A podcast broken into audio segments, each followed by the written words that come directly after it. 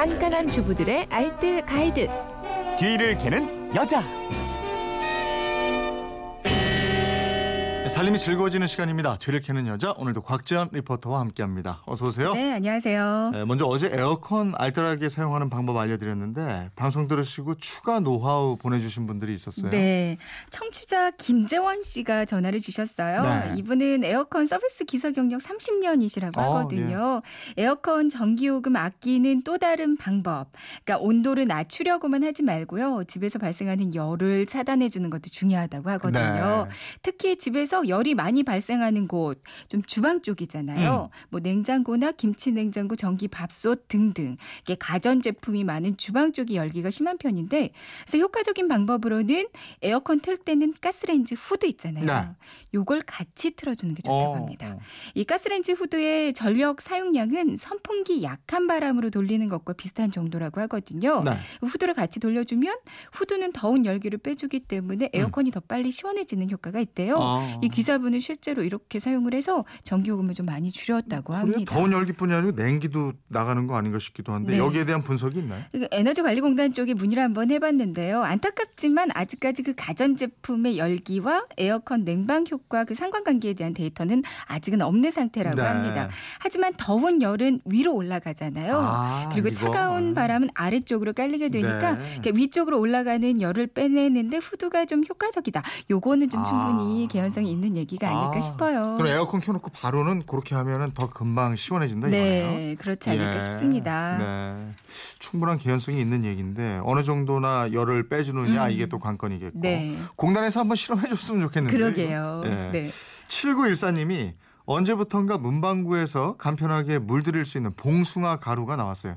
이 가루는 어떤 성분이고 손발톱에 아무런 해가 없는지 이거 궁금합니다. 이러신 네. 거예요? 봉숭아 물들이기 요맘때쯤이면 많이 하는 놀이잖아요. 네. 그러니까 처음 언제부터 시작되는지 정확하진 않지만 동국 세시기에 보면요. 계집 애들과 어린이들은 그 봉숭아를 따다가 백반에 섞고 이걸 찧어서 물을 들인다. 음. 요렇게 기록이 돼 있어요. 어, 당시에도 백반을 넣었군요. 그러니까요. 그러니까 봉숭아 꽃에 들어있는 염료가 일종의 매염 염료거든요. 네.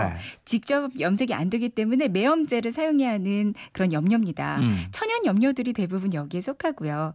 때문에 매염제가 반드시 필요한데요. 백반이랑 소금이 그 매염제 역할을 해줄 수가 있는 거예요. 네. 특히 백반에는 화학 기호로 피, 그러니까 인성분이 들어있거든요. 네. 색이 탁하지 않고 밝고 윤이 나게 해주고요. 음. 그리고 소금도 손톱에 진한 색이 들게 해줘서 이 두 개를 함께 넣는 게 가장 색이 예쁘게 어. 물들어질 수가 있어요. 물들일 때는 꽃하고 잎하고 모두 넣죠? 네. 봉숭아에는 주황 염료가 들어 있어요. 네. 그러니까 흰 봉숭아나 초록색 잎에도 뭐 흰색이나 초록색이 들어 있는 게 아니라 모두 주황색의 염료가 들어 있거든요. 음. 또 꽃보다는 잎 쪽에 염료 성분이 더 많습니다. 때문에 꽃과 잎사귀를 함께 넣는 게 가장 좋고요.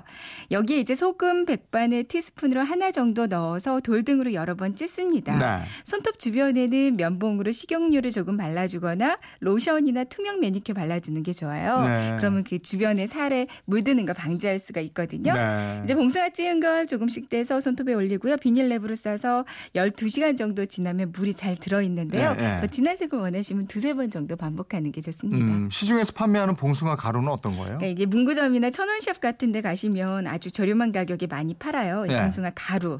요거 그냥 물에 개서 손톱에 올려주면 10분이면 빨갛게 물이 들어있어서 참 네. 간편하긴 하거든요.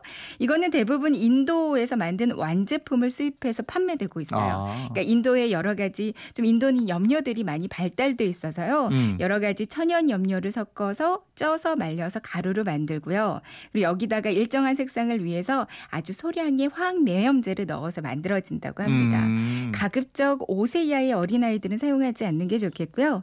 가끔 이걸로 입술에 물들이는 오. 분들도 있어요. 네. 이거는 손톱 물들이는 용도로만 반드시 사용하는 게 좋다고 그렇죠. 그래요. 곽지연 씨도 예전에 봉숭아물 들여봤어요? 많이 했죠. 아? 그래서 첫눈 오는 거 기다리고 그랬는데 한 번도 안 이루어지더라고요. 어, 딸이 있던가?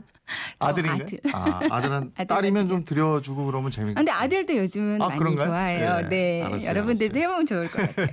지금까지 뒤를 캐는 여자 곽지연 리포터였습니다. 고맙습니다. 네, 고맙습니다.